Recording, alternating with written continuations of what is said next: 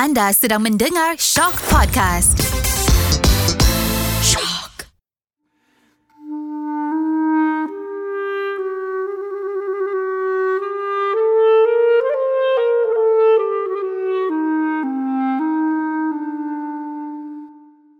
Harta yang kita miliki adalah kurniaan daripada Allah dan sebaik-baik harta adalah dengan membantu agama Islam serta digunakan ke jalannya. Kerana kita akan disoal segala amalan dan kekayaan di dunia kerana kehidupan yang abadi adalah kehidupan di akhirat.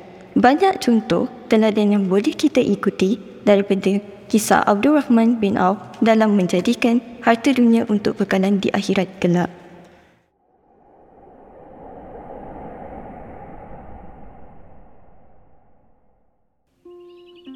Assalamualaikum. Hai adik-adik. Hari ini abang ingin menceritakan satu kisah yang bertajuk Jihad Seorang Saudagar Kaya.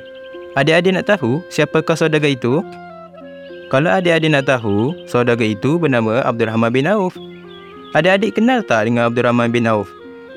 Ha, kalau adik-adik nak tahu, Abdul Rahman bin Auf ini seorang yang sangat kaya, baik hati, pemurah dan rajin bersedekah. Sifat beliau yang baik itu boleh adik contohi tau. Siapa itu Abdul Rahman bin Auf? Nama beliau adalah Abdul Rahman bin Auf bin Abdi Auf. Beliau dilahirkan pada tahun ke-10 selepas tahun gajah. Beliau juga daripada keturunan Arab Quraisy yang sama dengan Rasulullah sallallahu alaihi wasallam. Abdul Rahman bin Auf ini juga seorang yang sangat kaya dan pejuang yang sangat hebat dalam sejarah Islam. Wah, hebat sungguh Abdul Rahman bin Auf ni kan? Kalau adik-adik nak tahu, sahabat Nabi ini mempunyai sifat yang boleh adik-adik contohi. Ha, mesti adik-adik nak tahu kan tentang sifat yang beliau miliki. Sifat peribadi Abdul Rahman bin Auf adalah beliau sangat pemurah.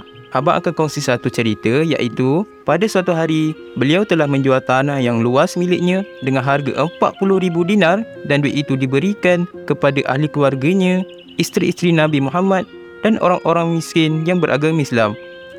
Wah, Pemurah betul beliau ni kan adik-adik? Sebelum beliau meninggal, beliau mewasiatkan hartanya dibahagikan 50,000 dinar di jalan Allah. Untuk para sahabat Nabi yang masih hidup dan pernah menyertai perang badar, mereka diwasiatkan 400 dinar seorang. Hingga kan Usman bin Affan yang juga seorang hartawan dan kaya raya mendapat bahagian wasiat tersebut kerana beliau juga adalah ahli badar. Wah, mulia sungguh beliau.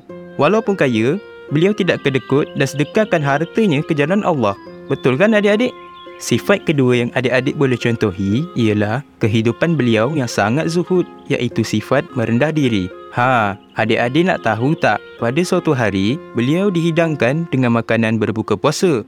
Dan saat beliau melihat makanan, tiba-tiba beliau tidak mahu makan dan menangis. Eh, kenapa beliau menangis ya? Adik-adik nak tahu tak?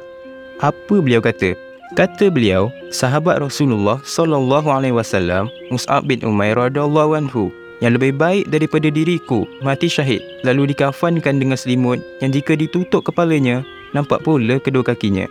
Sekira ditutup kakinya ternampak pula kepalanya. Hamzah radhiyallahu anhu pula mati syahid sedangkan dia lebih baik daripada diriku. Tidak ada kafan melainkan selimut. Kita pula kemudiannya dibentangkan dengan dunia seluas-luasnya dan diberikan pemberian sebanyak-banyaknya.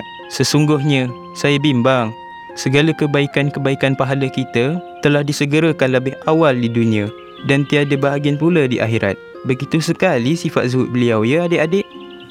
Ha, syabas adik-adik dah dengar tentang riwayat hidup dan juga sifat peribadi beliau.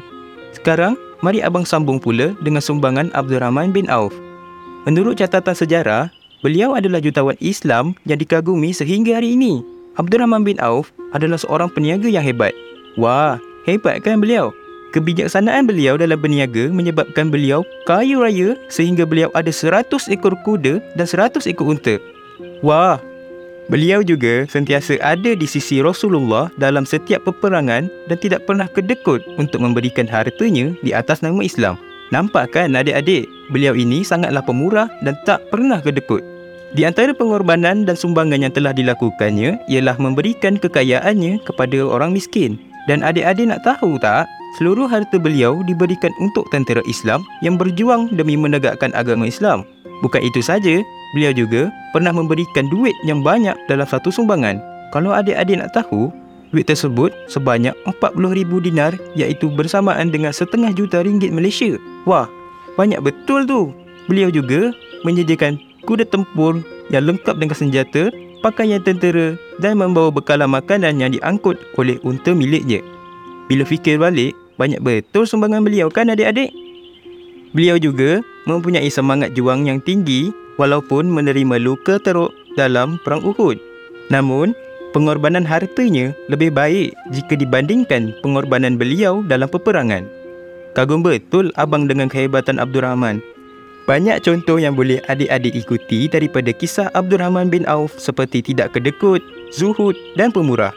Semoga cerita abang pada hari ini memberikan adik sesuatu yang bermanfaat dan adik-adik dapat berbuat baik kepada setiap orang tanpa rasa kedekut. Sedekah dapat pahala kan adik-adik? Tahniah adik-adik kerana mendengar cerita abang sehingga habis. Semoga kita berjumpa lagi. Koleksi podcast ini adalah kolaborasi antara UiTM Puncak Perdana, Fakulti Pengurusan Maklumat Sains Perpustakaan bersama Zayan dan Shock.